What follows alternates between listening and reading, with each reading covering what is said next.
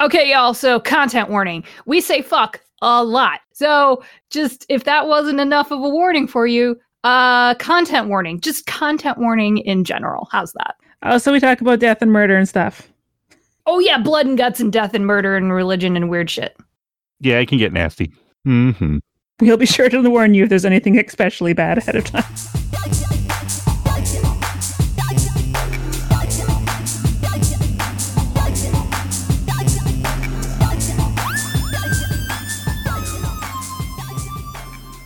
And now we're gonna get into the good stuff. Ew, you already gave me Alex Jones. I'm like, what up? So, time to talk about murder. Murder. So, who would have reason to murder Brit if it's not, you know, Harvey Weinstein or the government or the Russians? Um, well, there's basically two people in her life that were the ones who were always around her husband and her mother. So let's uh, talk about Monjack a little. so, after a series of high profile relationships, the world was totally shocked when suddenly Britt was married to a nobody. No one even knew that she was seeing anyone, and no one knew who the hell this guy was at all. But he was an English scriptwriter. Um, he wrote the script for the movie called Factory Girl, and he also wrote a script called the uh, project called The White Hotel that unfortunately never um, got off. But it was also the script that won her heart. Um, and as jarring as the relationship suddenly seemed, they appeared absolutely love struck. On the surface, it sounds like a pure fairy tale romance. He was, not, but he was nothing like any of her previous exes. And then there's the question of how did they meet? So there were four stories of how they met. The first is they met in a party in 2007. The other was through a friend. And another is on just film sets, they ran into each other. But then there is one more. Apparently, they met when she was 17. Monjack, in an interview, told a story that her first editorial photo was of the then underage Murphy, and he immediately fell in love with her. Quote, No one knows this, but I took Brittany's first photograph for a magazine. It was for Jane magazine. Brittany was this big, like putting a hand to his hip, and too young to touch. To make a long story short, I, short, I was very patient. Oh. He was 25 at the oh. time. God, that's so gross. Oh. No thanks. So a similar a similar st- story was told on Larry King when he had been invited with Sharon to come on after Britt's death, and he told how they'd stayed in contact ever since then, and their history is what helped them weather the storm of the Hollywood rumor mill. The whole time he's telling this tale, Sharon's just nodding her head along as if she remembers so clearly. Uh. He was 25. Uh. He was living in England because he's English. So what are they writing letters? Hmm. And why hmm. was your mom okay with this? Never mind that. Why did no one else know about him? Oh my god. Mm. There's no consistency. There's no consistent story of when they met. And all of them have given different these different stories at different times. Come on. Oh my god. What could his motivations be? One of the obvious ones is money and fame. There was a lot of rumors going around. The only reason that Monjack got married to Brittany was to be around her fame and to get to her money. As after Britt's death, you know, Monjack was totally devastated, and that's when the cracks in his facade started to appear. People began to ask questions. Who was this guy, anyways? So, in his defense, Monjack had requested that he not be included in Britt's will, meaning everything would go to Sharon, saying he would never need the money. Sharon had offered to split everything, but he declined. In a quote, I will keep the hundreds of love, let- love letters from Brittany and my favorite black cashmere hoodie that she started to wear when we first met, and said that he, he was richer than he could ever dream with memories. Sharon frequently insisted that Monjack wouldn't let Brittany pay a dime for anything. So, quote, I think the biggest misconception is that I was living off my wife.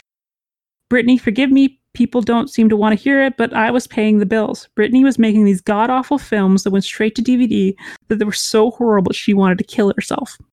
Uh, This is her husband. uh, uh, I'm so yeah, and so that's pretty much all uncomfortable. I was just gonna say I'm so uncomfortable right now. So those are like the few stories that actually like support him maybe having money and not being there, but Damn there it. are so many more that don't, including one from her former business manager Jeffrey Morganroth, who had a lot to say about this, um, saying that after Brittany died, Monjack drained her account by eighty percent before his death, leaving Sharon almost penniless. Brittany never really handled her own money. Like when she first got started, her mom kind of did all that, and then when she got married, I guess Simon, Simon had taken it over, and he kind of cordoned her off from nearly everyone. Like apparently he cut off her cell phone, and so Morganroth had no way to contact her. So as if draining the estate wasn't bad enough, he seemed to be eager to capitalize on her death, almost immediately beginning a press circuit Oh, hey, and gross. giving him, yeah, a major interview to a magazine within hours of her time of death. motherfucker. A few weeks later, he invited a camera crew into the family's home, giving the most cringeworthy tour of a house that I have ever seen. And even showing them the bathroom where she had collapsed. Oh, He apparently did this for $10,000. wow. Well, we know the price of a soul now.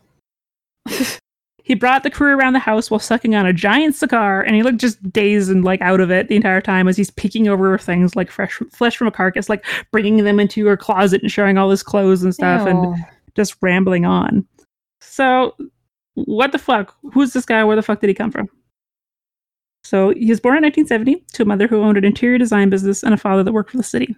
He grew up in England and never wanted for anything. When he was 15 years old, his father would pass, and his mother says that this is when much of the trouble began. His father's death had destroyed him. And she says, I think his emotional development was arrested at that point. He remained a troubled child for the rest of his life. Children in these scenarios are three times more likely to have depression, a lower sense of purpose in life, and psychiatric disorders, as well as becoming substance abusers. Thing is, Brittany wasn't his first wife. In 2001, he met Simone Bienne, who's like a TV personality in England. They they had three months into the relationship, they got married in Vegas. Five months later, things came to an abrupt end. Him spending his time sitting around all day on the couch in food stained jogging pants, smoking cigars, eating junk food, and watching TV, having not worked on any of his scripts in months. So yeah, he'd tell people that he was a billionaire. He would run around saying all sorts of things. Oh my god, this goes against everything. If you're gonna lie, lie well. Exactly. So the White Hotel is this like it's it's based on a book. Um, he and this woman, Susan Stewart Potter, decided they wanted to write a script and adapt this movie sometime around 2005. And uh, it seemed to be going well. They got they secured funding. They were in Santa Barbara. So yeah, they started working together and they got the funding. And then he sent the script to Murphy, who was in Japan filming at the time, who absolutely loved the script um, but wanted to make some changes and agreed to meet him in L- LA when she was back from her shoot in Japan. This is the only account of Brittany and Monjack's meeting that is can be verified by a third person. That's not like the family. So they met, and it sounded like she could secure the rest of the funding for them. So Monjack took the script back to Susan and said that she needed to rewrite it, the whole thing. So Susan did, and then he took her name off of Oh. it. Everything went to hell after that. He turned the investors against her, and she was left with nothing. So she put all her efforts into trying to get some of the money back. She went to the FBI, where she was able to show them that nearly a million dollars had gone into the project. An FBI agent met with her and produced a picture of Monjack and asked her if this was the same man. And it was. So she asked where he'd gotten it. And they said that they'd gotten it from ICE because his visa had expired and he had been reported. Oh, ICE believed that the marriage was a marriage of convenience, so they kept close tabs on the couple. The surveillance protocol was completely standard, nothing out of the ordinary, but in their eyes, Monjack was like any other foreigner that overstayed his visa. They didn't care who he was, just that he needed to step in line. So the couple's run-ins with DHS, ICE, and FBI had the, this couple couple scared, looking over their shoulder, and this led the couple to the conclusion that Murphy was a, simply a paranoid drug addict. So this is because she was constantly thinking people were watching her and acting super Wow. sketchy. Susan was told by his lawyers that he owed everyone and that he'd never paid money to anyone. If she wanted to get any money, she'd have to go after Brittany. Eventually, he had to pay Stewart three hundred thousand dollars in the legal battle. battle. Um, before Brittany, there was a period where um, Monjack had stopped drinking and doing drugs so he could be sharp and scam people out of money. Factory Girl is one of Monjack's biggest claims to fame that he wrote the script um, that's based on the life of Edie something or other, which is Andy Warhol's girlfriend or Mm. something. Anyways, he claimed that he wrote the script, but uh, he didn't. My God. Uh, the uh, guy who did write the script said that like they originally brought him on as kind of an assistant writer Mhm. kind of thing. So this is, and Richard Golub, who was the attorney that was handling this case, said that he was a terrible screenwriter, and but he could spin these crazy self-aggrandizing stories. So when he finally got fed up with dealing with Simon, he confronted him and was like, because he started he started looking into him. He's like, oh my god. He's like, you've left a trail of people behind that are going to sue you because you took their trust funds or inheritance or conned them out of conned them into investing into projects that you never delivered. And Simon retorted, said, "You totally got my number. I've really lived this fucked up life, but I've and I've kind of cheated a lot of people, but I'm turning over a new leaf." Mm-hmm. Monjack would later claim that the studio had stolen his script and sued them. And while the legal battle was going on, they couldn't release the movie. So rather than fight him in the court, they just gave him a screen credit to make him go the fuck Oh. away. My God. His entire persona is built around, around this credit, which is complete bogus. And just a couple of the fun things about him. He's a hysterical conspiracy theorist who believed, among many things, that 9 11 was an inside job and that he was being followed by the government spies. After the 9 11 attacks, he told his family and friends that he was secretly advising Tony Blair on British government defense policy. Yes, these are my fuck? favorite people. Yes. He had no credentials in the field or any experience. He even had fake passports and various identities. He was a sociopath who used all his all this bullshit in his life to exploit and manipulate others. I have a theory. He was trying to poison her and accidentally poisoned them both. Five months apart. Slow poison. I can do the conspiracy theory, Illuminati, Chi-Com, New World Order bullshit too. He had this Argos watch, which he had with with fake studs on uh-huh. it, worth like ten dollars. But he would tell you it was a crystal studded watch worth Stop it. thousands. He was never modest, but you couldn't dislike him as this Oh person my says. god, no! Yeah, but yes. Come Oh my on. God. This is insane. He had two warrants for his arrest in Virginia for alleged credit card fraud. What? They're, they're, they're jealous that he's married to a famous star. Oh no. Um, this testimony is Simon is a con artist. He conned his last girlfriend out of her car and money, left with aw- left her left her with awful credit. Frequently uses fake s- social security numbers, and he left his other girlfriend in London with a twenty thousand dollar credit card bill that she was unaware of until he was Jesus. gone. Christ, dude. Oh my god. And this is probably the nicest thing that anyone has said about him. Is Simon is someone who I suspect went through life with genuine intentions of making his various schemes work and then being reluctant to shoulder the blame when they didn't. He wasn't bad, but he was chaotic and he liked to make the most of anything he had done. He was interested in photography, so he would tell people that he'd taken pictures for fun. that is the Oh nicest thing anyone said about him. Wow. oh yeah, uh, how do you feel about secret children? I mean, we're already here. so in England, Monjack fathered a child uh, with a woman named Marcia Newman, who was his orig- his first wife. The Mhm. child was a, was a daughter named Jasmine. When she turned two, he left to chase city lights, preferring nights in exclusive London cocktail bars and hanging out with the rich and famous. So he just fucked off. Jesus. Um, according to uh, Source, two years ago, um, so two years before his death, he went as far as to try and hire internet artists to remove the negative press circulating about him on the web. He was also looking for a publicist that would do whatever whatever they could to get rid of the bad press and restore his public profile, said the insider who had been approached by Monjack to work for him. But when I saw what kind of mess he was in financially and what he wanted me to do, I declined. Yeah, so Simon believed that he and Brittany were under surveillance by the government. And as much of a conspiracy theorist as he was, he was actually right. Ever since he overstayed his visa in 2006, they were all they were on a watch list of security by ICE.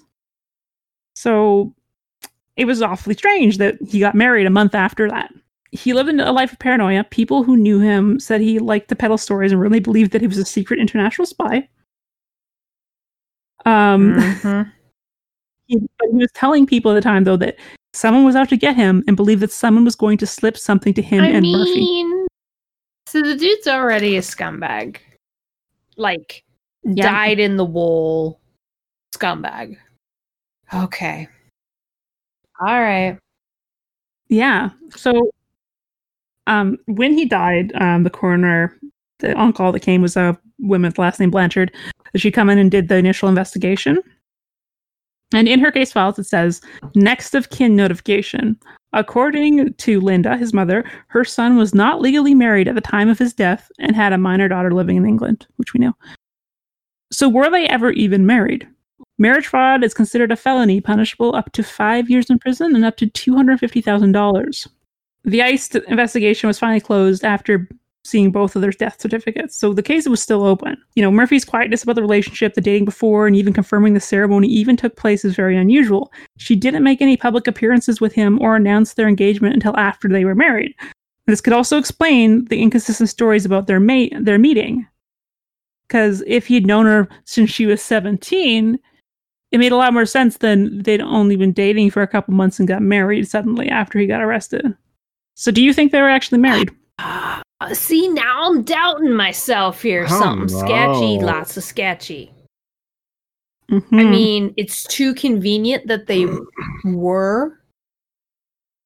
yeah. Like, there's no records of the marriage Mm. certificate. There's Like, no like I said, it, it happened in her house. The only people that were there was her mother and the house staff. So, no outside witnesses. No. They weren't married. I call bullshit. I call bullshit and I say he killed her. I call bull. I'm, I'm all up in I'm in it now. I'm all up in the shit. All right. So obviously there's something codependent happening here. And we're going to talk about how he controlled her life. So her friends were super concerned about the relationship with him, obviously. They reported that her erratic behavior began after he showed up and that he controlled who she could talk to. On Larry King, he said that he went and contacted her boyfriends, but her ex-boyfriends after she died, because it's something that she'd asked him to do. So he made all the calls to her exes. And Larry asked then, like, well, what about her girlfriends? And Simon said, well, she didn't really have any. She didn't really hang around at sets and she never went out. That he had to force her out of the house. As soon as anyone would express any concern about Monjack, she would kind of end up shutting them out. Ugh. That's not sketchy. So a few months before they got married, um, Murphy's friends held an intervention that included her, her mother, and Monjack. They were afraid that her new boyfriend had made her isolated and, pre- and presented the group with Monjack's history of financial troubles, the issues with immigration, and his previous marriages. To which Britt responded, I appreciate appreciate you caring, but Simon can explain it all. Multiple sources said that uh, Britt had gained a reputation for her control freak husband lurking around set and intervening in production, Oh, wow. frequently while drunk, restricting which managers and agents she could speak with, and even picking her roles. Oh, He had referred he had been referred to in Hollywood as Satan on and on set she functioned by popping vitamin pills and drinking coffee all handed to her by Monjack. oh my god. At some point in 2009, Monjack insisted that he take over her makeup and hair duties. What? Her last four films, he did her makeup and hair. Ah, This topic came up on Larry King, and he said, I did her hair and makeup in four movies. I dressed her, and I suppose that's where the Svengali thing comes from. It was our magic time. To which Sharon said that she looked good, and she never liked to be without her loved ones. So he was there with her on set all the time. One of her coworkers said her makeup wasn't altogether flattering. The way her lipstick was applied, everyone agrees, but no one talked about it.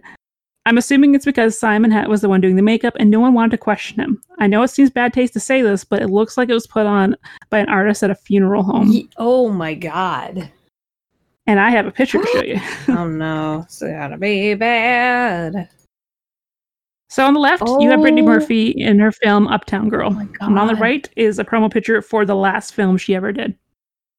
Do you see like the lip liner all around her really lips? bad. How like her eyebrows aren't shaped at all. Her hair is fucking damaged to shit. You, you know what that reminds me of is the the slow slide of um, Amy Winehouse. Yeah. Mhm. someone took this picture of her and showed it to um, a Hollywood stylist who couldn't figure out who it was at first. Like they had to be told who it was. Now, what Monjack had to say about all this was that every story needs a villain, and everyone has decided that it's me. The reports about Puerto Rico are set in fancy fantasy. I was never and ever drunk there. What I did do was demand that they follow union rules after she had worked 12 hour days, six days, six days a week. That she needed breaks, she was entitled to. But I was difficult because I was the enforcer to protect Brittany. She was far too nice to stand up to the directors and the producers who wanted to work her to exhaustion.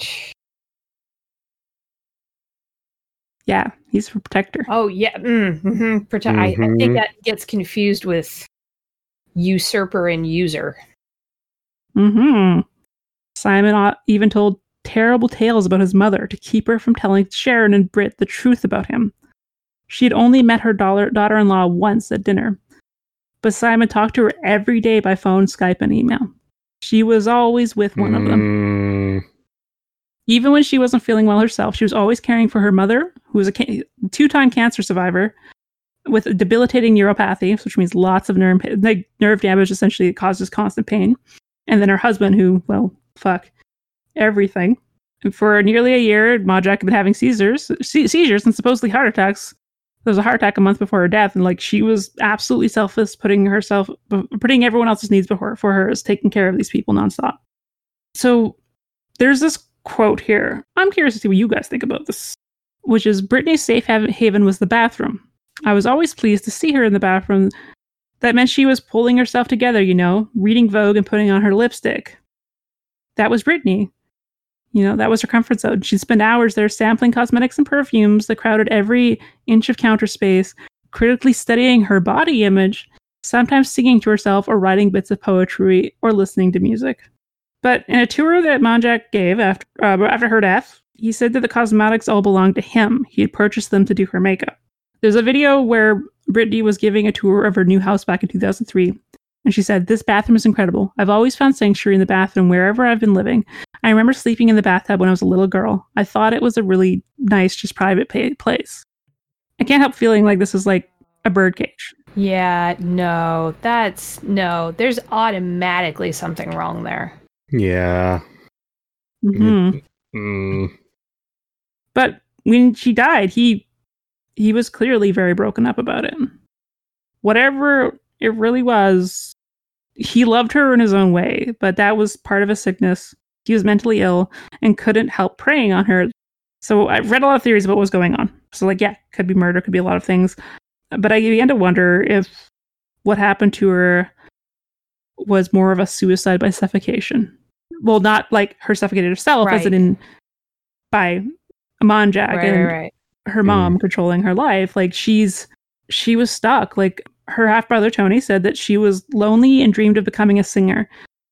And back in 2003, they went on a tour for the troops, and he had never seen her so happy. She said it felt like this is what she is missing in her life. He says, She was a singer, oh boy, she was the greatest. We talk about the arts. I'd send her some of my compositions from time to time, and she'd send them back that with her opinion. But the pressures of to remain acting in Hollywood is high, and she didn't want to do it anymore, but she kept being guided to do so. Hmm. And he said, You've got to look at Brittany and you got to look around Brittany and make your mind up. Who was her controller? Who was the one who ran the show? I have no proof of anything. If I did, I would have blown this off, the lid off of this 10 years ago. And there were many anecdotes about how Britt's entire demeanor would change when Monjack entered a room. She was usually happy go lucky, always joking and chatting warmly with cast crew and whoever was around. She was flirty and her happiness was infectious. But the moment that Monjack stepped onto set, she would stop mid conversation and go silent and withdrawn. One of the crew members was saying on one of her shoots, she was one of the team when he wasn't here. She would be giggling and really having a laugh and was touchy feely, and he would arrive like he owned the set and she would automatically revert to his shadow. People have said that she was hot and cold, but I'd say it was this guy that caused her to bounce around like a ping pong This ball. is this is depressing. Just because Yeah. like it sounds like a really parasitic relationship. Oh my god. Um, one of the one of the actors on her last film was said while filming the last scene in the movie where Detective Franklin and Mary, which was her characters, say their goodbyes after he helped rescue her. Brittany asked if the producers could rewrite the ending so that Mary could end up with Detective Franklin. Of course, they chuckled and just said no. Because I thought it was a sweet, sweet suggestion and maybe even a little telling about her state of mind. She was looking for someone to rescue her. Hmm. It makes me kind of sad when I think about it. Yeah. Damn.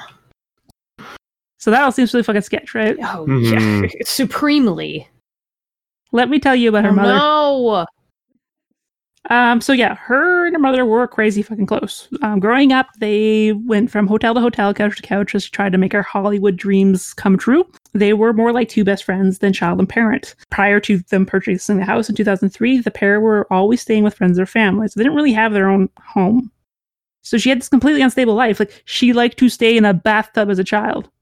Sharon controlled all of Brit's life, her accounts, her bank accounts. She never like Brit never even learned to drive. Like Sharon just took care of everything, and sh- Murphy just openly admitted that she just let her handle it. Now, when she was transitioning into film on Clueless, Sharon was struck with breast, breast cancer. So we now have 15 year old Brittany, who's the sole provider of the family, not having a house. And not only that, she now has to take care of her mom, who has breast cancer. She never got to be a kid. Eventually, she went to remission, but then Sharon had cancer again. It uh, reoccurred back in 2003. She and her mom lived together for years. Everyone thought it was a bit odd, but her mom was her soulmate, her guardian, her best friend. They loved each other so much despite their differences sometimes. Her mom was her angel. When uh, Britt died on her death certificate, Sharon left the name of the father blank and claimed at one point that Angelo wasn't her father at all and that her real father was dead. Angelo had to get a DNA test to confirm that he actually was and get the death certificate amended. Was Sharon worried that Angelo would go for some of the estate? Whatever it was, she clearly wanted nothing to do with him, and that she want Britt to do the same. But like Monjack, Angelo found death, Britt's death extremely suspicious and began to dig, which infuriated Sharon to the point that in 2013 she wrote an open letter and submitted it to the Hollywood Reporter to basically lash out at Angelo, saying that he showed up only after his daughter saw success as an actress and again after her death. She called his claims more of an insult than insight into anything that really happened. Angelo was not there from the age after the age of one. He certainly was around during the 12 years of prison, 12 years prison years he spent in prison and three criminal felony commissions. But like many things in this case, this is not as clear cut as it appears because it makes it seem like her dad's just this, you know, deadbeat dad who just fucked off and just wanted to come back and use her. But, well, Angela had known Sharon since she was 14. She had been friends with one of his sons. Ten years later, she showed up in Florida and called him up, and he hired her to, to work at one of his strip clubs or discotheques. Um, in 1974, basically, Angelo and 29 others were charged with conspiracy to sell drugs, and he served his time. As he says, I made some mistakes along the way. My past is colorful, but I've paid my debt to society many years ago. He owns his mistakes, encourages and encouraged Brittany to change her name so that it wouldn't affect her career in entertainment. He said, I wanted to distance her from my past without having any distraction. My kids are my world. There is nothing I wouldn't do for them. When Brittany was two, Angelo and Sharon officially got divorced. His time in jail often cited as the reason behind the split. Sharon tried to cut Angelo out completely, like she did a lot of other relatives and friends. He, but he, you know, he doesn't speak to her at all. So he and Britt had to meet in secret because her mom didn't approve, which is relatively common among children with divorced parents. A quote from Brittany of 1998 My father wasn't in my life growing up, but gradually through the years, we've touched base. He's a, re- he's a really funny, adorable character. And he's tons of pictures of her. Um, they clearly had a relationship despite Sharon saying otherwise. Angela has three other children Tony, Pia, and Jeff. Angela hadn't spoken to Britt three to four months before her death, but he'd been devastated when the news came out. Now, Angela dismissed most of Sharon's letter, letter, but he had a problem with this line. We will never know for sure who killed Brittany. And he says, How can any mother say that and be comfortable with that verdict? With all his pleas to reopen the case falling on deaf ears, it, he decided to take matters in his own hands. He sued the coroner and the LAPD, and they reached a settlement where if Angelo dropped the charges, they would ship the specimens directly to an independent lab. So he did. Winter, the coroner, acknowledged that the coroner's office did not test the hair samples, but said arsenic poisoning was never raised as a possible contributing factor to her death. We've never tested for that because there was nothing that led us to believe that she had died from poisoning. When they finally obtained the samples, he sent them to Carlson Lab Co., then detected that they were high levels of 10 heavy metals in Brittany's hair, the types of metal that are commonly found in rat poison, pesticides, and insecticides. Not long after this, the results came under fire, many specialists discrediting the lab that had done the testing, and this caused the general public to just dismiss, Angel- dismiss Angel's findings. But this didn't stop him. Angel had the samples tested at Exova, a lab defined as one of the leading providers of testing, calibration, and advisory services. It was sent directly from the coroner's office to this laboratory. The lab then performed another round of tests and even expanded upon the list of toxic heavy metals that were found in Brittany's hair. I have no doubt, doubt that my daughter was poisoned. Brittany's hair being tested is another important step in a long journey to determine my daughter's true cause of death. So, heavy metals are present. They're in our water, they're in the earth, they're all sorts of places. So, hair dye is common source of heavy metals, which we knew that Brittany dyed her hair. Chain of custody is completely crucial in autopsy and forensic toxicology. It's really easy for hair to get contaminated by outside sources, even packaging. But, you know, they made sure that that didn't happen in the second test. Angelo th- thought it was murder, so he consulted Cyril Wecht, a renowned forensic pathologist and legal consultant who has worked on dozens of famous cases, including JFK, Sharon Tate, and JonBenet. Wecht said the first thing to, to think about when is how the heavy metals got there, because they appeared in the hair, they had to have been absorbed and metabolized in the body and then grown out of the hair follicle into the cuticle to be found in testing. She was not well, but that kind of pneumonia does not occur that rapidly. What stood out to me was this young woman of 32 years old. How could she have developed such an advanced state of pneumonia and such an incredible state of iron deficiency? Where in the world was her mother and her husband? Why didn't she receive proper medical care? I was just puzzled by all of it, he says. There were 10 heavy metals that were found, and they were de- detected to be on the levels permissible by the WHO. And Wecht says he's never seen anything like this. He also noted that it was surprising how bad with how bad that Brit's pneumonia was, how had Sharon avoided it as a two-time cancer survivor with chronic illnesses.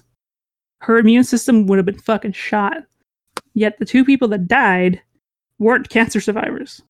Wecht says he'd, he'd looked over the autopsy information of Monjack, though, and he says that he has no, di- no doubt that Monjack died of natural causes, basically his body just giving out. The findings of these findings of these metals in her hair makes her death extremely suspicious But the LAPD never reopened the case. And at the time of her death, Brittany displayed all the symptoms of heavy metal poisoning, including headaches, dizziness, abdominal cramps, coughing, sweating, disorientation, wheezing, congestion, and pneumonia. And Monjackson exhibited very similar symptoms. Angel said that some people that have listed to be dead by acute anemia have been found to have died from arsenic poisoning. According to the LAPD, if the coroner concludes it's an accidental death, there's nothing the police can do to reopen the case unless there is evidence of foul play. Their hands were tied. Basically, LAPD's like, well, the coroner's got to do it. And the coroner's like, well, the LAPD's got to find evidence. So no one's taking ownership. Yeah, it's just like, just pass the buck. Just keep passing the buck along. Oh my gosh. You know, and it's like this guy, her dad went to two labs because they didn't like the first one. Right. They brought on Cyril Wecht, who's got like 50 years of fucking experience with the shit. Like, the cases he's worked on is crazy, and they're still not willing to look at it. Jeez. Jesus. The and one of the best parts was that uh, Sharon was unwilling to give permission to have the body examined for further testing. Like Angelo had offered to pay for everything. Sharon just had to give the sign off that it was okay, and she refused to. Gosh. Unfortunately, Angelo died at the beginning of 2019. Oh, wow. But before, but before his death, Bryn Kurt James Hammond had interviewed Angelo about Brittany as part of his book investigating her death. While many of the sources that Bryn had talked to had wanted money for their time, even for statements as small as a paragraph, not once did Angelo ask for a single penny. He stated that he was doing the interview to set the record straight, while Sha- Sharon was auctioning off Brit's things, clothes, personalized jewelry, swimwear, passport, and personal cons- correspondences, used shoes, and watches. What? When Angelo was asked if he'd ever sell anything of Brit's, he said, Never. Never. I can't fathom doing such a thing. I've saved everything belonging to her, from baby shoes to her first drawings, cards, letters, and hundreds of her pictures taken together through the years. Wow. Hmm. In another interview, Angelo was asked about his opinion of Monjack, to which he said, Sharon should be the one that's being interviewed and investigated, first and foremost. Let her explain why she had my daughter execute a will, leaving everything to her, and specifically excluding Simon. Let Sharon explain why they decided to do this right after Brittany and Simon told her their plan to move to New York and have a baby. Let Sharon clarify how she was planning to support herself for the first time in decades once Brittany moved away. Let her talk about auctioning off Brittany's underwear, passport, cards, and clothes. There are so many unanswered questions that need to be addressed. Out of the three people living together in the same house, only one of them survived and benefits benefits financially. You know what? You know what? Fuck everybody. Yeah. Jesus. Fuck fuck y'all. God, that's bad. Yeah, that's no good. So there's a potential problem of medical neglect. Mhm. On the, the day that Britt Murphy died, at about 3 a.m., she woke up, made her way to the balcony, and then asked her husband to get her mother. So when Sharon came over, she was um, Brittany was lying on the patio trying to catch her breath. She said to her daughter, "Baby, get up." And Brittany said, "Mom, I can't catch my breath. Help me, help me, help me. I'm dying. I'm going to die. Mummy, I love you." Oh no. Mm. Oh my god. What? They would not call an ambulance until 8 a.m. What the fuck? Holy shit. So we left her that way. Um, you know, they she like fed her a bunch of tea because she looked like she was dehydrated. But meanwhile, her lungs were slowly being filled with fluid. Sharon was sympathetic, but Brittany frequently complained about ailments, so she didn't take it seriously. She was always so dramatic, Sharon says. At 7:30 a.m., Britt stumbled into the bathroom. Not long after her mom came in because she'd been gone for a bit. She said, "Mummy, I really don't feel well." At 8 a.m., she collapsed. She called 911 when Simon pulled her into the shower to try to wake her up. But by the time that Brittany collapsed in her bathroom, there was probably nothing the paramedics or staff could do. Pathologist Dr. Richard Shepherd said. But had she been taken to the hospital 24 hours earlier and given intravenous drugs, there was a good chance she would have survived and would still be here oh today. Oh my god. Britt was struggling at 3 a.m., saying she couldn't breathe, saying she was going to die, but neither her husband or mother called the doctor. Brittany's stepbrother says, If you look at the distance, it looks like this young lady, a fairly healthy girl, she's home with her supposed husband and mother, and she died. How absurd is that? It's only in Hollywood that it's considered another day in the zoo. No one takes her to the hospital, which is just four miles away. Oh my god. So you'd think that after that, that uh, Sharon would learned something. Well, yeah. She didn't. Ugh. God. because for Monjack, something very similar happened. No. Now he was talking about he'd been fucking trashed and depressed for like the last four months, um, but things were starting to look up, and he was he was talking about planning a photography trip, and he was talking to his mom about this, and but then he wasn't feeling well for a couple days, and he complained of numbness and tingling, and was even more reliant reliant on his oxygen machine. The weekend before he was supposed to fly out, he fell desperately ill. Mm. And his mom says, He called me the day before he died. He said, Mom, I made it through the night. I'm alive. And then for the next few hours, it was impossible to get any sense out of him as he grew worse and worse. I'd call and he wasn't able to respond. Oh. She knew that something was terribly wrong. He looked awful all week. He was so terribly ill that I finally got a hold of Sharon, Brittany's mom, and asked her to get him a doctor, but she said he was fine. But anyway, she said, all I know is that before Simon's death, he was having hallucinations that things were crawling out of his skin. He was distraught and he was fatter and more bloated than he's ever been. So during the evening, Sharon said she decided to stay in the same bedroom and keep a watchful eye on her son in law, sitting in the chair next to the chest of drawers, watching him slowly get worse and coughing up brownish black fluid, trying to clear his Oh. lungs, which Sharon swapped away. So, by the way, if you're ever in a scenario that your mucus is coming out brown or black, Ugh. like and you didn't just snort charcoal, go to a doctor immediately. This is a sign of an incredi- incredibly severe lung infection. Wow. No, that color's totally normal. It's fine. Totally. Super So- normal. Yep. Some, sometime after midnight, uh, midnight, Monjack had fallen asleep, and then she finally bedded down around that time. But at 4 a.m., Linda awoke and called Sharon, saying that she thought Simon was in a coma, that she could feel it. And Sharon said that everything was fine, that Simon was sleeping, and that she was watching over him. But Simon wasn't fine. He had a fever that ranged between 96 to 100 100 and nearly 106, de- eight- 106 degrees, and he spent the majority of his time coughing up this mucus and clutching at his chest. He was clearly Ah. suffering, yet Sharon did not seek any medical help for his worsening condition, even though she was w- witnessed her son-in-law fainting on a number of occasions that day. She also said that Monjack had been complaining about ob- abdominal and lung pains. It's fine. It's totally normal. Yeah. So the statement that she gave the coroner was that she woke up at 7:30 p.m. on May 23rd to the sound of gurgling coming from Monjack. She said she went over to the bed and saw brown like foam liquid coming out of his mouth, and she said that although concerned, she wasn't alarmed as she felt he was just sleeping, and she proceeded to wipe his mouth and unblock his airways as best she could. She also stated that she thought Monjack simply had pneumonia again. Now, anyone that who has had someone sick with pneumonia knows that immediate, immediate medical treatment is critical. After 45 minutes, she decided to call for medical attention as his condition hadn't changed. No, he just has pneumonia again, the thing that killed your daughter. But Linda Monjack, Simon's mother, has a very different recollection of that day. She said that her son had made a delirious call to her in his final hours, slurring his words and slipping in and out of consciousness. She had begged Sharon again to call 911, but Sharon refused. Around this time, Monjack made a call to his own phone for some reason. Some speculate oh. that this may have been his attempt to call 911, but was too disoriented to complete the task. Linda had managed to get a hold of this recording from his phone and handed it over to the LAPD. On this recording, on this recording, you can hear that he's really sick and is desperately in need to go to a hospital. He's telling Sharon this, and in the background, Sharon responds was, "Well, just tell the doctor that you have a temperature of 104 degrees." He never managed to call that doctor. There's, we have no idea why this message is there, but he's telling her that he needs medical attention. Oh my god.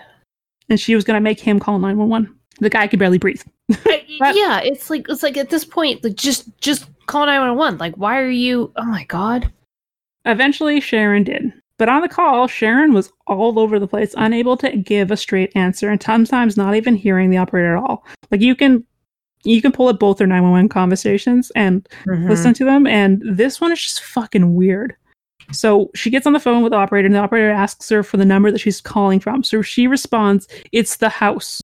He asks for clarification. She says she doesn't know what number she called him from. My son in law, he stopped breathing. He was just breathing, and now he stopped breathing. He's sleeping. Hurry up, please. He had fluid in his mouth, and he snored, and then he stopped breathing. Oh my god. Oh Jesus! When asked if he's awake or not, she doesn't know. He's sleeping, but he's not breathing, because that's how sleeping I- works. But mm, mm. When Mhm. asked if there's anything in his mouth, she can't answer that. She says it's closed. So the operator instructs her to open the mouth, and she says that she can't. He asks if he's having a seizure or any convulsions, and she says, I don't know. At this point, the operator says that if he's, he's either seizing, holding his mouth closed, or he's in rigor mortis. And yet she still can't confirm if he's having a seizure.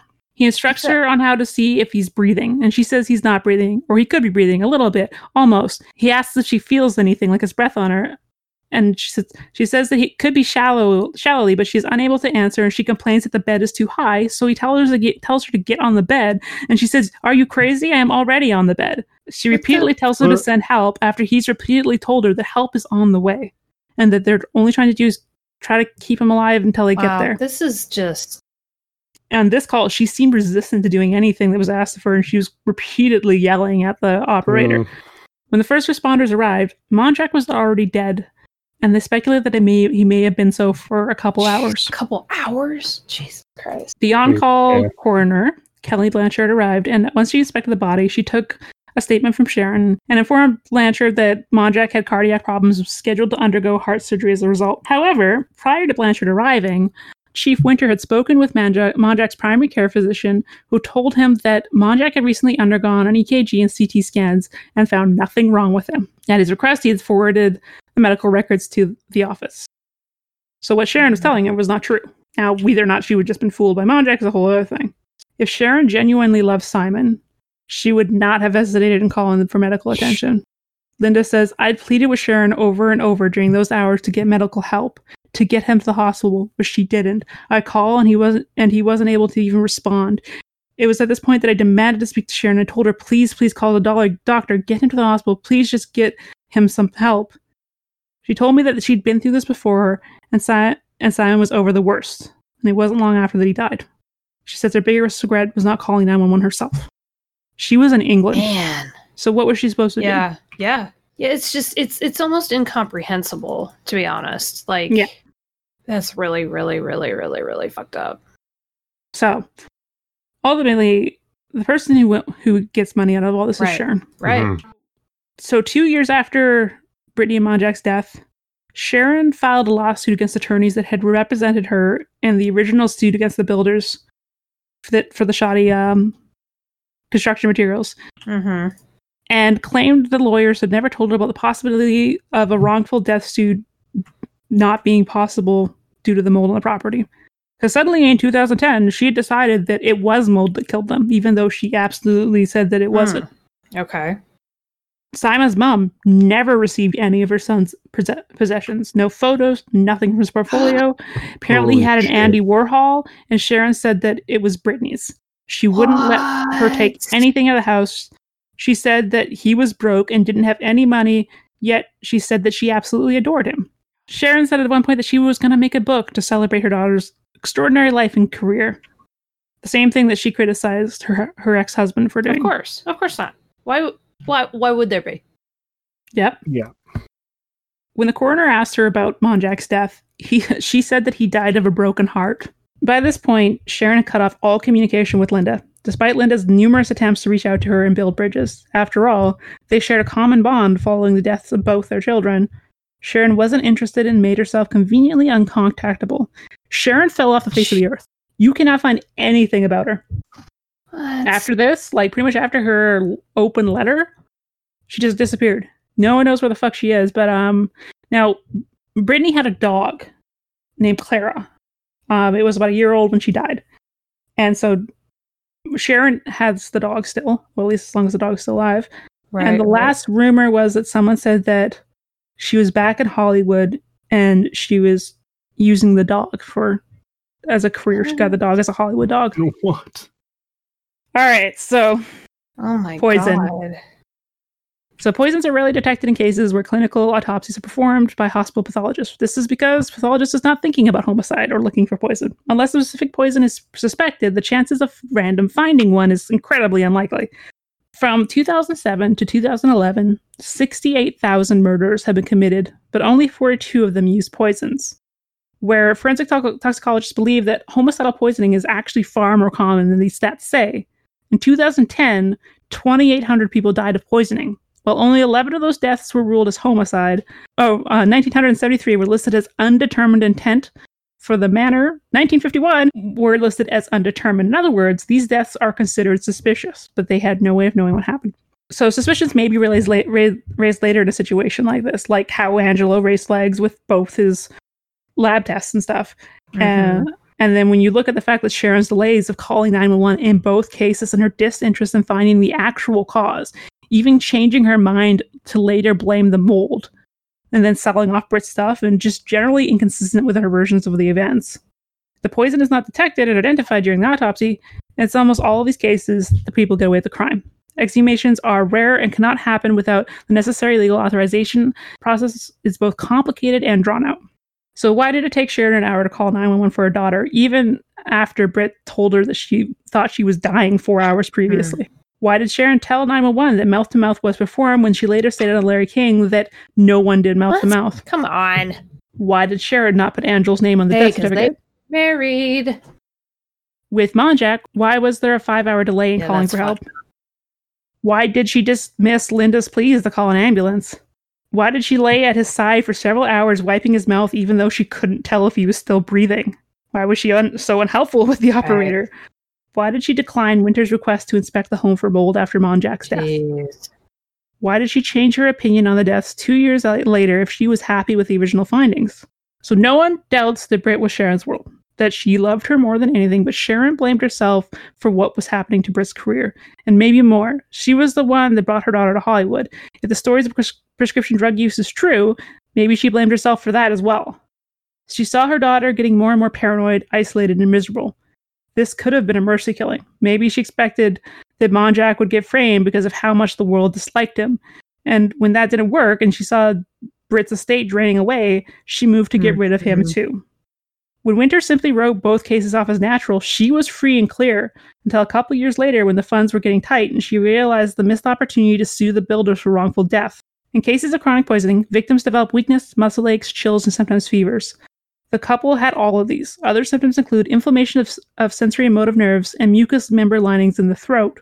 Sharon was wiping away black mucus substance from Monjack. Poison will often cause fatigue, confusion, and an odd or awkward manner, manner of walking. See Brittany's last performance in the movie Something Wicked, where she apparently walks super weird. Hmm. It causes muscle spasms, stiffness, and awkwardness of the limbs, tremors of the hand, impaired consciousness, which can be accompanied by respiratory distress. Arsenic is the weapon of choice among those who are murdered by poison. It has no color, no smell, and almost virtually no taste. After arsenic has been ingested, within 24 hours, it moves from the blood to the liver, kidneys, spleen, lungs, and gastrointestinal tract. 30 to 40 minutes after ingesting a small dose, the, the victim will experience dry mouth and maybe a metallic taste, like she was parched and needed tea. They must they may also experience headaches, muscle cramping, vertigo, vomiting, abdominal pain, and diarrhea.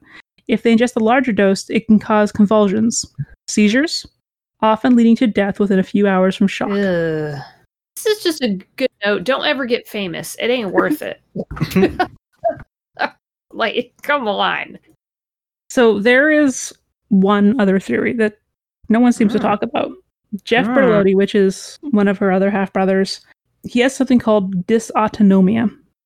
And he said, Okay. My grandmother suffered from this. My aunt suffered from this. I've been dealing with this for a number of years now.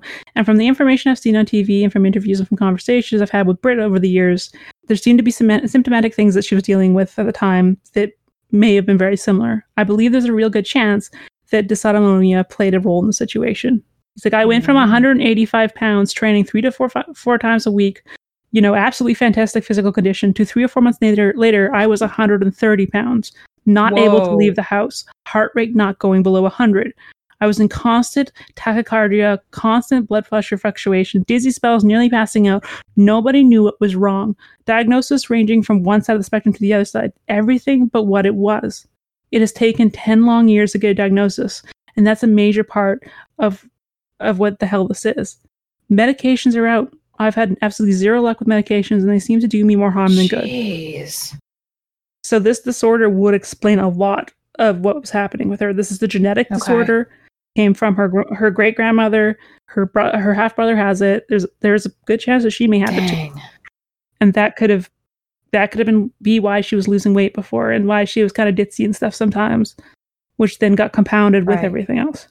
So is this an autoimmune disorder? Is that what's going on?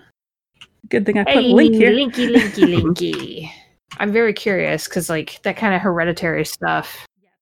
Yeah, it's a condition in which the autonomic autonomic nervous system does not work properly. This may affect functioning of heart, bladder, Jeez. intestines, sweat glands, pupils, and blood Oh. vessels. That's a Yeah, lot. sound Yeah, that's a lot. Yeah, so blog post about this I think in like 2015, and like obviously most of the hype was gone at that point, mm-hmm. so no one was really paying attention to this. Like I, I accidentally stumbled across this page about this where he was talking Okay. about it. So it's it is possible. It's something that you like. It's such a rare disorder that you wouldn't find it accidentally, Yeah. kind of thing. Like he spent 10 years getting Jesus. it diagnosed. 10, ye- 10 years. My God. So that's closes off with some little more happy stuff. So Taryn, Taryn Manning said that she was haunted by her Eight Mile co-star Brittany Murphy as she DJ'd at an H&M party in Toronto this week. Obviously not this week, but Taryn was playing Eminem's "Lose Yourself" when she decided to give a shout out to the actress and ask the crowd, "Let's give it up for Brittany Murphy, one of my best friends who's not with us anymore." She was obviously so flattered that she made her spirit presence known by proceeding to shut down the entire music system. That's pretty good. Her half sister Pia says she had the supernatural influence to love well. It empowered her. Brittany could speak to a crowd, and they all felt they knew her and loved her. When asked what Angel's favorite memory of his daughters was, he said, We were in a restaurant in Lauderdale, deciding what to eat, and she was only six. Burt Reynolds was on a, a table nearby. They were filming there, and she went over. When they brought her back, the last thing she said, One day you're going to ask for my Wow. autograph. Hmm. In 2002, she did a Q&A with, with Drew Barrymore. Yeah, Drew Barrymore. And Drew Barrymore asked her if she were able to die and come back as anything, it would be a redwood tree. Brittany Murphy, Oh my God. what's your conclusion? so. I don't know now. That's the problem. First, I was like, the husband did it. And then I was like, no, the mom did it. And then it was like, the right? You start looking at him, he's like, he's so fucking sketchy, and you're like, oh my god. But something sketch. Yeah. He included, but I don't know that it was. I think I think of this like after hearing the brothers like testimony, it just sounds like everyone was taking Yeah. advantage of the fact that they knew that Yep. he was sick. Yep. Yep. Yeah. Well, I guess yeah, I think it's a combination of a lot of factors. Like she may have been abusing pills. That's a possibility. She may have had this disorder. Simon may have been for like putting her into worse situation like situations and like you know fucking like mind fucking her completely and constantly isolating her, which is not going to help Mhm. your health. And just everything. Like that alone was like she had th- all these things against her because of everything that was happening. That it really didn't take much to tip her over. So yeah, it's possible Sharon did poison her, or it's possible that just everything came down at once finally. Holy shit. Oh my god. Yeah. Yeah, so I got most of that information, well, from a billion sources, which we'll post on the website, obviously. But I did get a bunch of information from the book by the guy that was speaking to you, Angelo. The book is called um, A Case for Murder, um, The Brittany Murphy Files, which ta- he has many chapters where he talks to a bunch of different people and gathers a bunch of different perspectives. It's a really good read. Um, there was also a documentary that aired this Mhm. year called Brittany Murphy and ID, an ID investigation or something like that. Um, it apparently is available for streaming for free right now online if you're in the States. It's pretty decent. It's somewhat biased, but it's uh, got a fair amount of information in it. Dang. Dang. And then the billion of like paparazzi sites. Oh my gosh. Yeah, that's fucking. That is goddamn wild. Ugh. right? Yeah.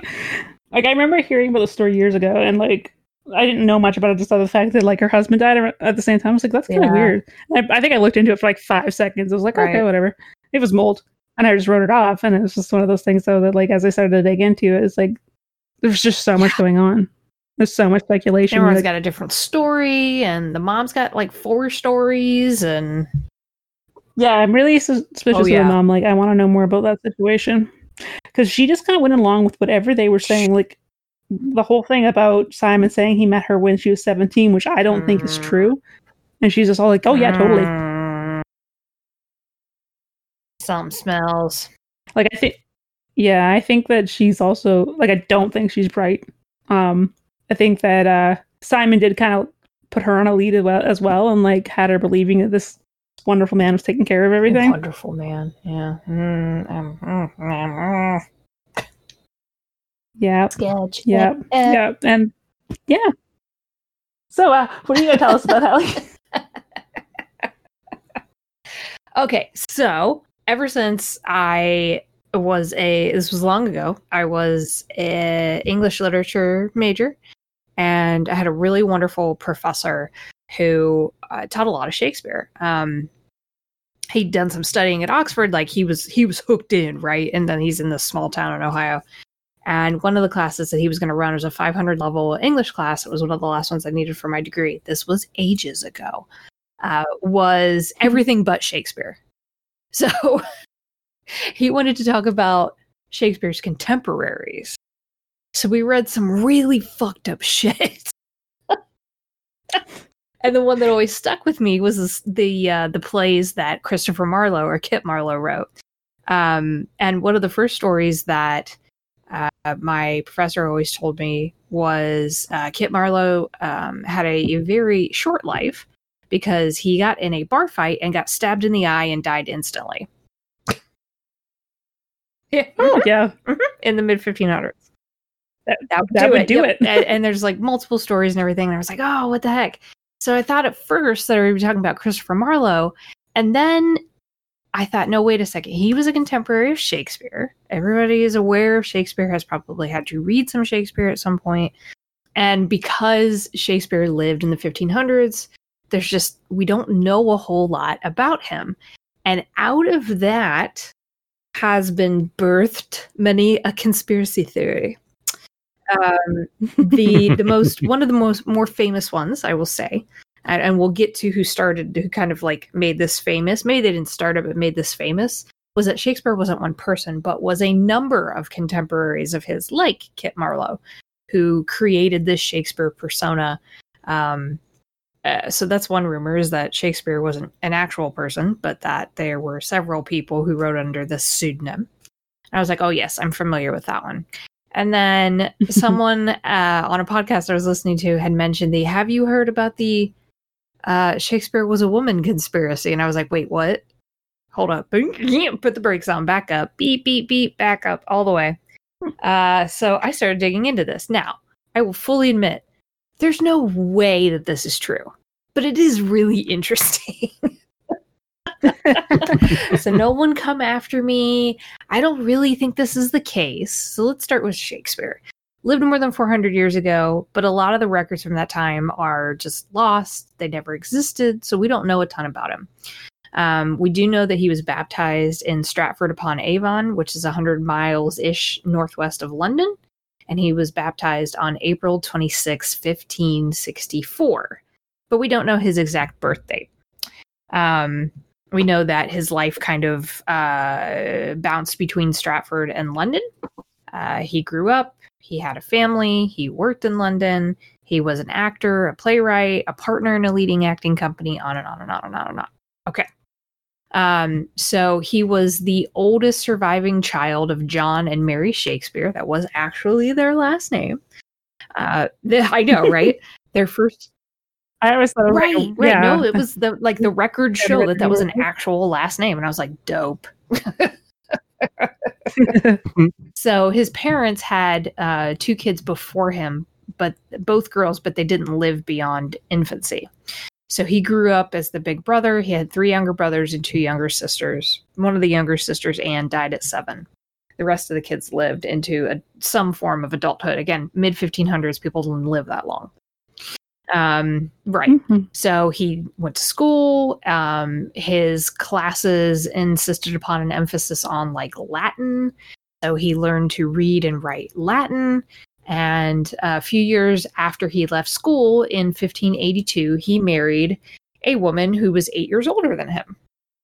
So he married a woman named Anne Hathaway. She was already expecting their first child. Yep. What? hmm Anne Hathaway. Mhm. Yep. Oh yeah. Hmm Uh huh. This is all documented.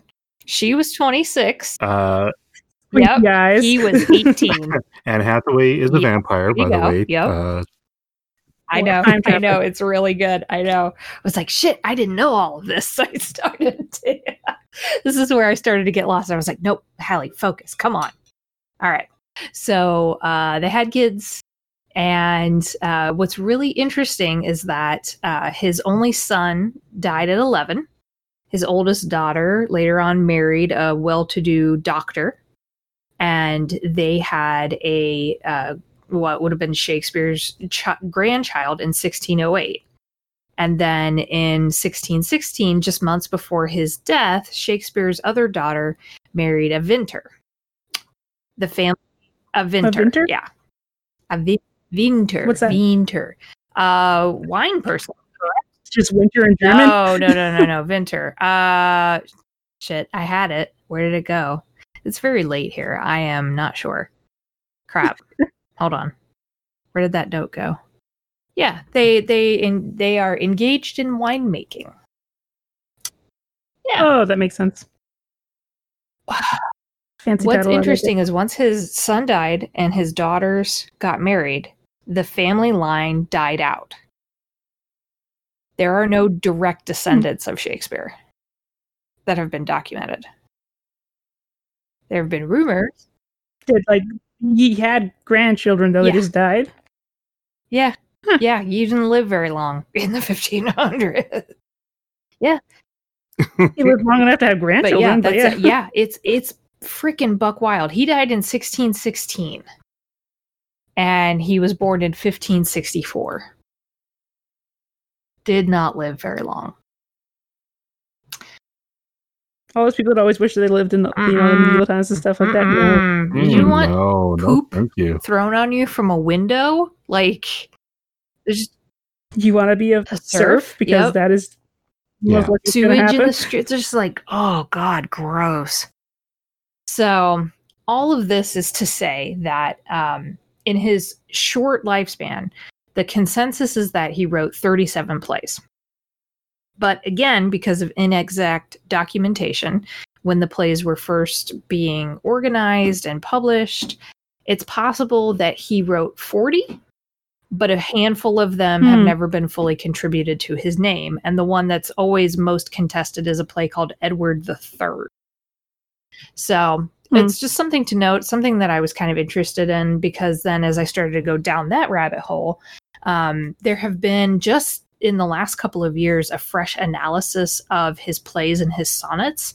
And the sonnets were of Oh. extreme interest because some researchers have found evidence that he was bisexual. Hey, Hey, there we go. Yeah. Um, there were new findings that showed that the bard had affairs with both men and women during his marriage. I know, I know. So we're we're gonna I'm I know okay we're gonna this. come back to the sonnets in a bit because there's a reference to a dark lady in his sonnets. yeah. Yes, so there's an interesting thing. Um, so all of this has been documented. There's there's a lot of things that are going on because certain things we just don't know how many plays exactly, and there's all these references and sonnets, and what is all of this talking about? So all of these all of these um, these plays and these works have theories on them. And one of them has to do with who actually Shakespeare was. Oh, he wasn't a real person. It was actually Francis Bacon and Kit Marlowe and Edward de Vere all writing together under one pseudonym. But, like I mentioned earlier, the more interesting one is what if Shakespeare was actually a woman? So, let's talk about where did this go? No, I don't want Delia Bacon. We'll talk about Delia Bacon in a minute. she was a troublemaker. We're going to talk about Mary Sidney. Mary, Mary Sidney, Sidney. who I didn't know anything about. Um, so I was just doing this research. There is a Mary Sidney Society, and there should be because Mary Sidney was an incredible woman who lived during Shakespeare's time. And this is one candidate that's been kind of thrust forward as potentially who Shakespeare actually was. She was one of the most educated women of her time.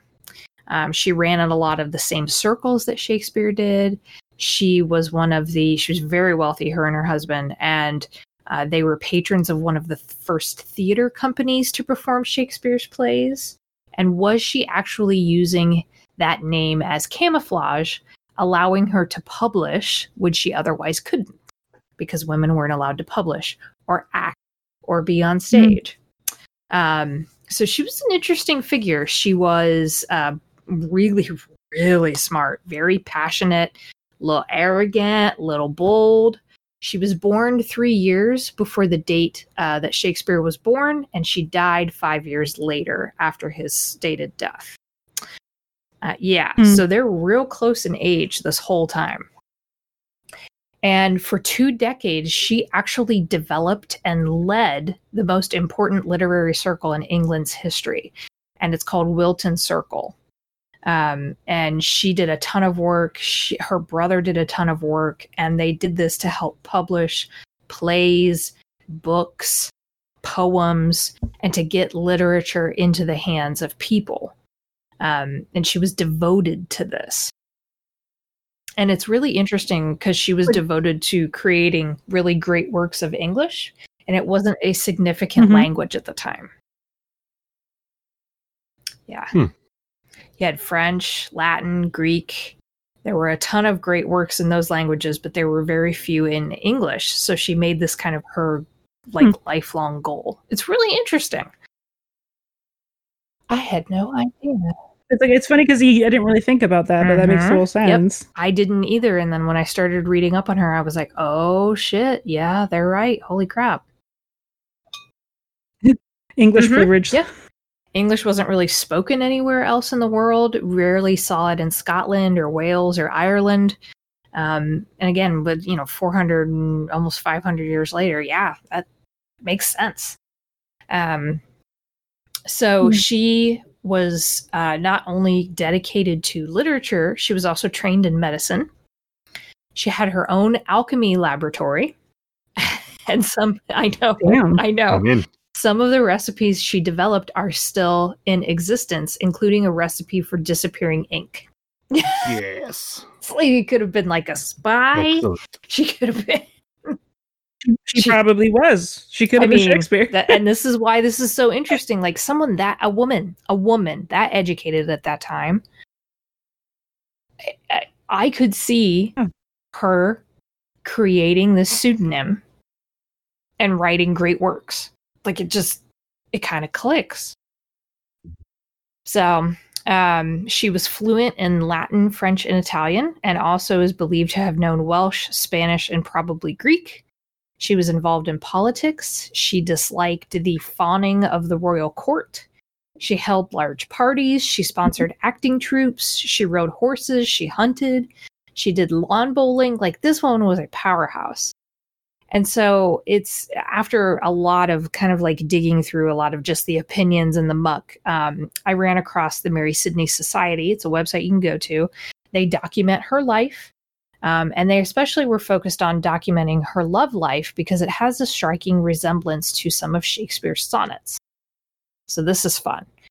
It's real hard to follow. So just go with me down this crazy path for a second. All right. So after her husband died, she was for, Mary was 43 at the time when her husband died. She had an affair with a younger man, uh, 10 years younger, a Dr. Matthew Lister. She could marry him because of their differences in social status, but they were together for the rest of her life. Was he like higher than her Lower. or lower? She was a countess. Oh, okay. and then there's just this, you know, bleh, doctor, bleh. Um, so, but there was a problem because Mary thought at one point that the doctor she was having the affair with was also having an affair with Mary's dark haired, dark eyed niece who was 19 and newly married. Uh huh. Oh, damn. So was Ooh. this the dark lady in Shakespeare's sonnets who betrayed and cheated and ran around? Maybe. Ah, Mm, okay. Maybe. All right. There are more questions about this. Um, and there are questions about Shakespeare himself. How did a man born in Stratford acquire knowledge on display in the plays? How did he have knowledge of the court? How did he know multiple languages? How was he so smart with things like astronomy and music and the military, um, especially uh, northern Italian cities, which come up in some of the plays? Interesting because someone who was born poor and remained poor for a good chunk of his life until his plays started really taking off. How did he gain all of his knowledge? He wasn't sitting in a room reading books that didn't exist. So where did this come from? Well, guess who was Hmm. fluent in all of that? A little uh, countess named Mary Sidney. Hmm. Hmm. um. so she was she was an in, a really really interesting woman. She was also known for her temper. hmm And used her temper and her money and her influence to sway people. Um, so if you think about it, it's not such a far large logical leap that someone like that would just be like, "Well, I'm a woman; they won't let me publish. How about if I just publish under this name?" And right. yeah. So that's, that's a little bit of the Mary Sidney theory. The rest of it gets it starts to really fall apart after that. Um, Do we have do we have any evidence that like they knew uh, each other? no, not directly. Just that they ran in Hmm. the same literary circles. Yeah, but I couldn't find a No one ever saw them in the same place yes. at the same time. three Mary Sidneys in a trench coat. ship Yeah, it. it's like, I'm there. Let's do it. but it is interesting, and she was a really interesting figure. Like I would totally read a book about her because, holy crap. Um, there's another theory that's Yeah. been tossed around that uh, there was a there was there was, and this is true. There was another contemporary of Shakespeare's named Amelia Bassano. Uh, she lived roughly during the same time. She was born to a family of Venetian immigrants. Um, she was one of the first women in England to publish a volume of poetry. And uh, her existence wasn't unearthed until 1973 by an Oxford historian named A.L. Rowse. And uh, this person speculated that Amelia was actually Shakespeare's mistress or the Dark Lady in the sonnets. Um, this has Hmm. been. Yo, So, yeah, like- go ahead. Oh, sorry. Um, so like she wasn't uncovered till the 1970s. Was it just like her work was buried, or was Her it under a was different buried name? and it was under a different name. Both. Yep. Okay. um, wasn't nearly as as popular as uh, the the male you know writers of the time. Um, and yeah, right, exactly. It's it's one of those things where. And, and as soon as you dig into Amelia Bassano, the story just falls apart on its face. It's been thoroughly debunked that this woman had any direct ties to Shakespeare, but it's a fun little thought experiment, we'll say. Um, I I was far more fascinated by uh, Mary Sidney myself, just because of her personality that came out immediately. Um, so when I was looking at all of this, it was like, well, you know, how did how did this even happen? Who started the whole Shakespeare thing? Who went? Oh, hey, you wrote like thirty, almost forty plays and like a hundred some sonnets. You're not real. Like, what? who? who, who even thinks that? It's like looking at John Grisham and going, "You're not real. You're a three kobolds in a trench coat. Stephen yeah, you're Stephen King. You're this that." It's like, what the fuck? So I was like, who who who the hell even started this? Um, you can This was like the first conspiracy Yeah. theories. Like this is like yeah. people believing in like the Oh, yeah. Illuminati. Oh, Shakespeare right, was was real. real. One person couldn't There's write all no this way stuff over anybody was that smart. It was actually some guy who got his eye stabbed out in a bar fight when he was like 27. Fucking Kit Marlowe. Oh my god. Um, it's just it's wild. Like if you're gonna go out, that's the way to go out. That's like Renaissance era WrestleMania right there. Like a good stabbing to the eye, please. this is how I'll die. Oh man. So who the hell even I haven't had nearly enough to drink. Allow me to insult your mother so you can stab me. in the what are some really good Renaissance era your mama jokes? Um so dumb. So dumb. Oh shit. Anyways, enter this woman named Delia Bacon. She hated Shakespeare so much that she actually lost her mind trying to prove that he didn't write his plays. she Okay. dismissed him as vulgar and illiterate and a stable boy. Uh, she preferred to believe that Francis Bacon authored the plays uh, and that she was related to Francis Bacon. She wasn't.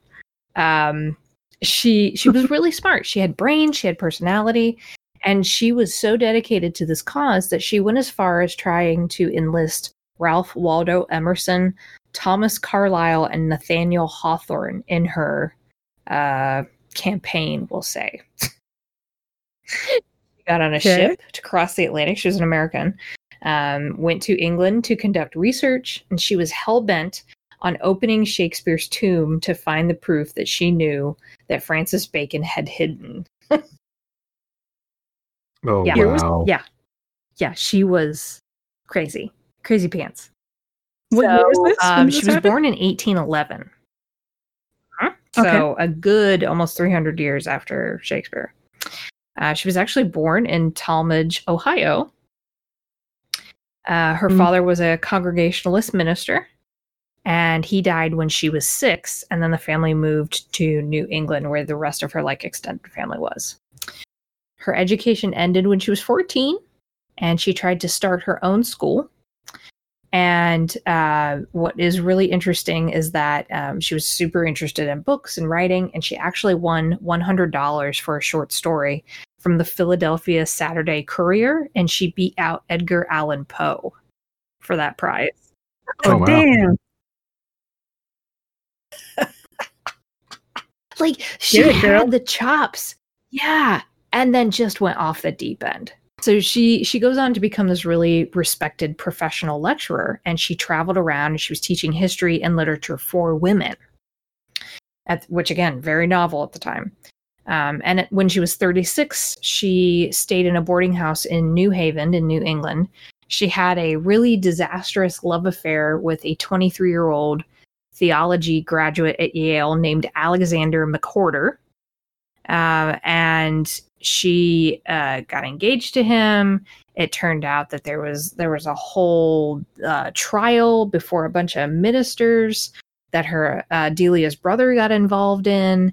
Her love affair boy toy claimed that Delia chased him. She claimed that he led her on.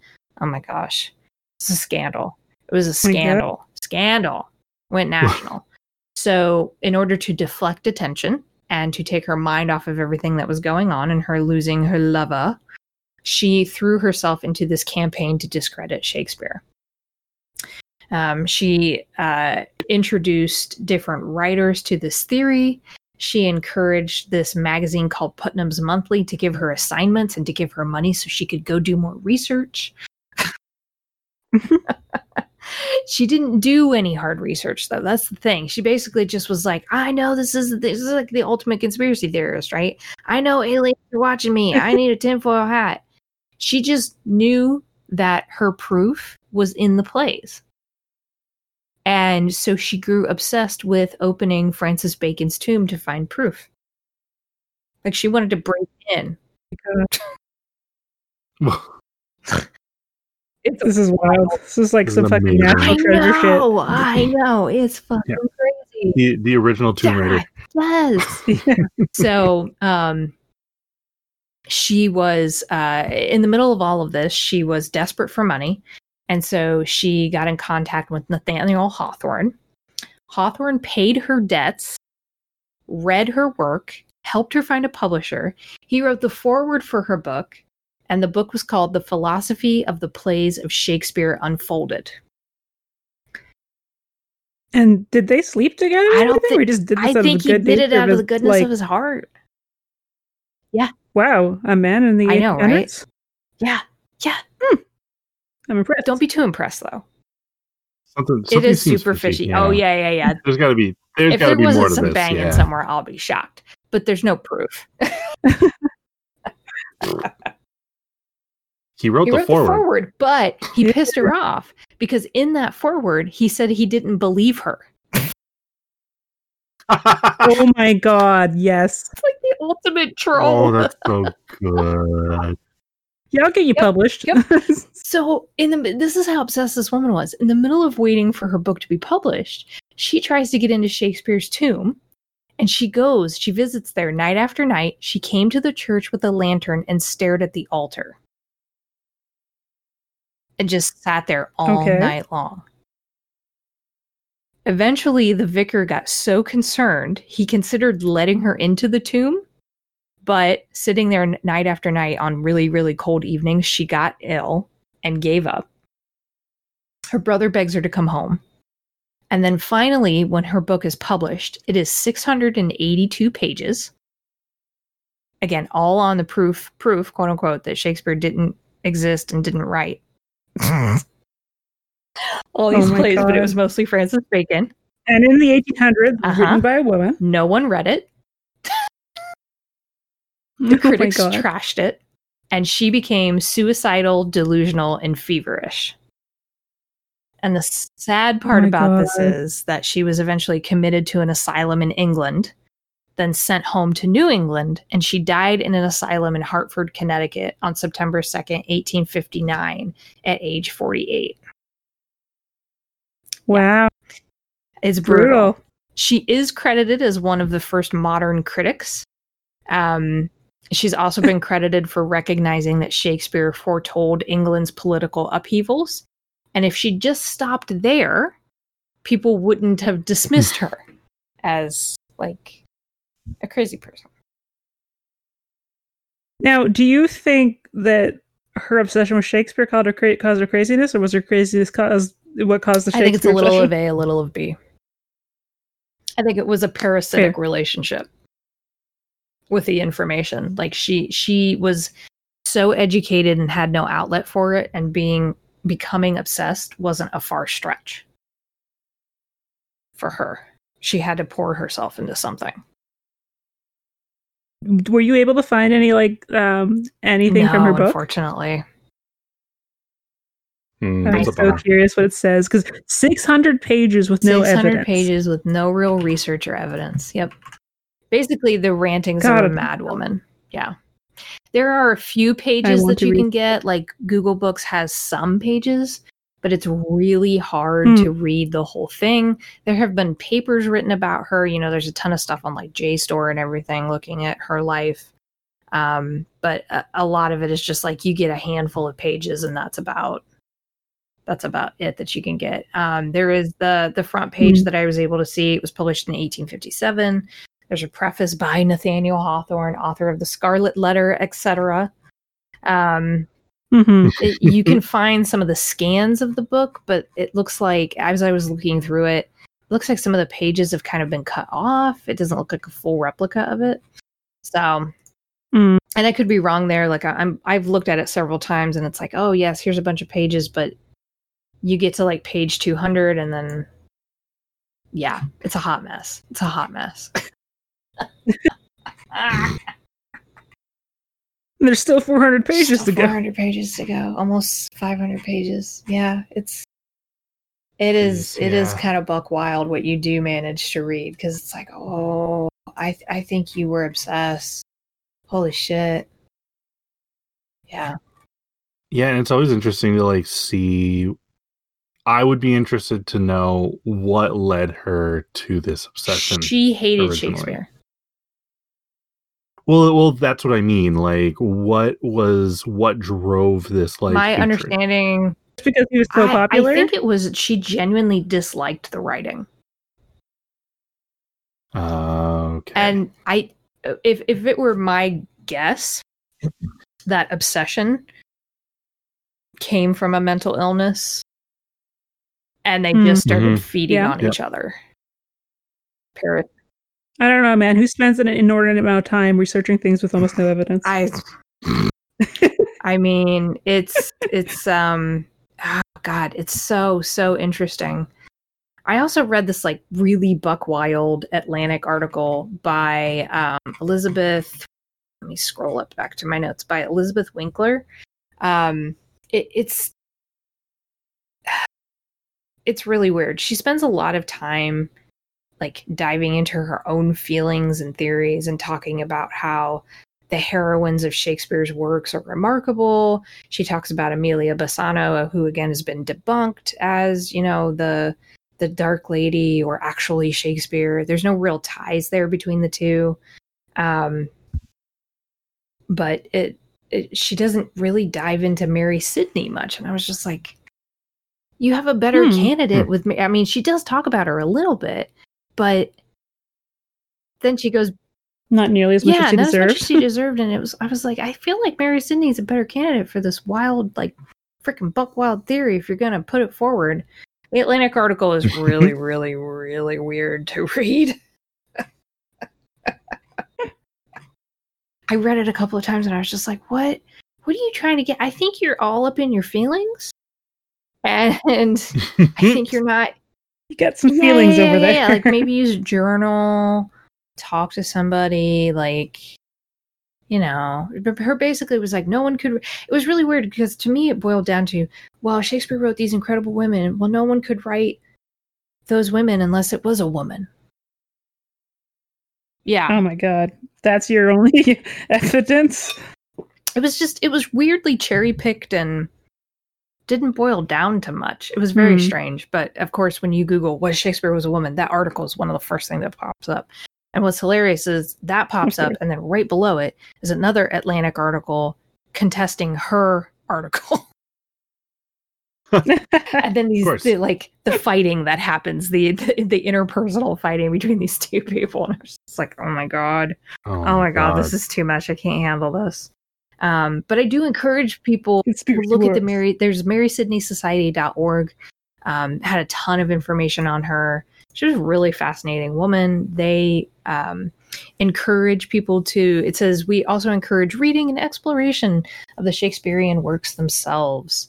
Um, and uh, this society is quote an educational and literary organization founded on the premise that Mary Sidney Herbert, Countess of Pembroke, work the wor- wrote the works attributed to William Shakespeare. So That's awesome. it's yeah, That's there's very a cool. whole. I mean, they're they're very serious about this. Like they're very serious about proving that she was the one who was behind. She was Shakespeare. Um, there are a couple of people who have done some biographies of hers. You can read some of her works online. It's all linked together. There's a book that I couldn't get a hold of because it was way too expensive. It's called The Sweet Swan of Avon. Did a Woman Write Shakespeare by Robin P. Williams. Um, supposed to be the leading title on this this theory. So it's really really interesting. I learned a whole lot. That's cool.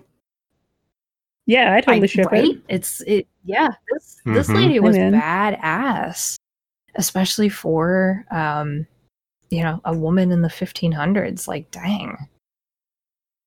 Yeah, Yeah. yeah. She was the first woman to publish original cool. dramatic verse. It was allowed because it was for the queen.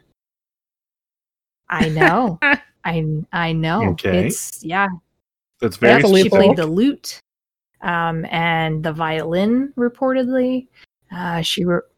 Was she a I bard? mean, maybe.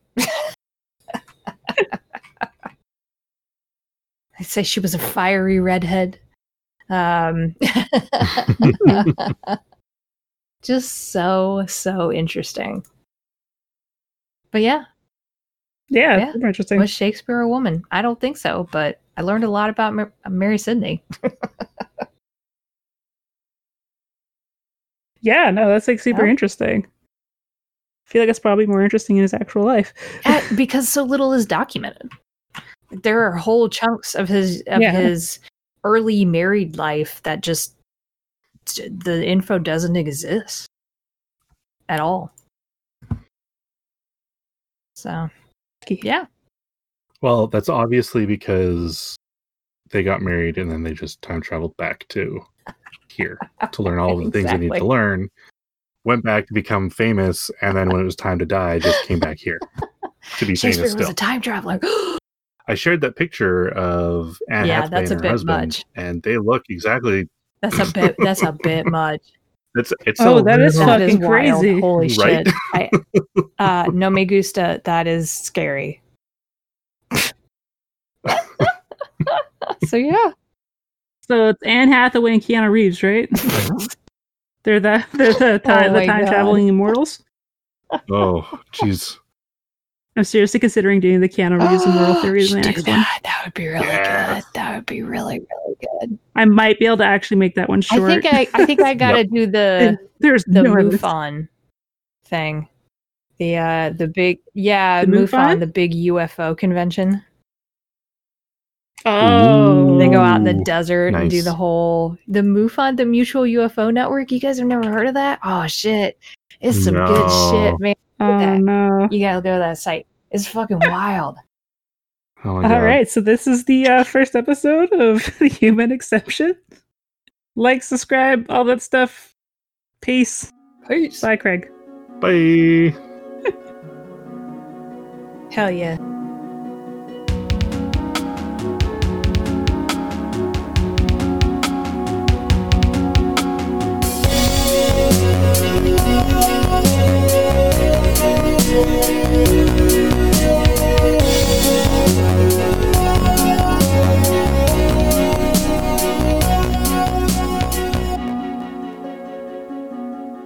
This is also a risky click of the day. Mhm, Thanks, You're Halli. welcome. You're gonna start getting all kinds of weird ass ads.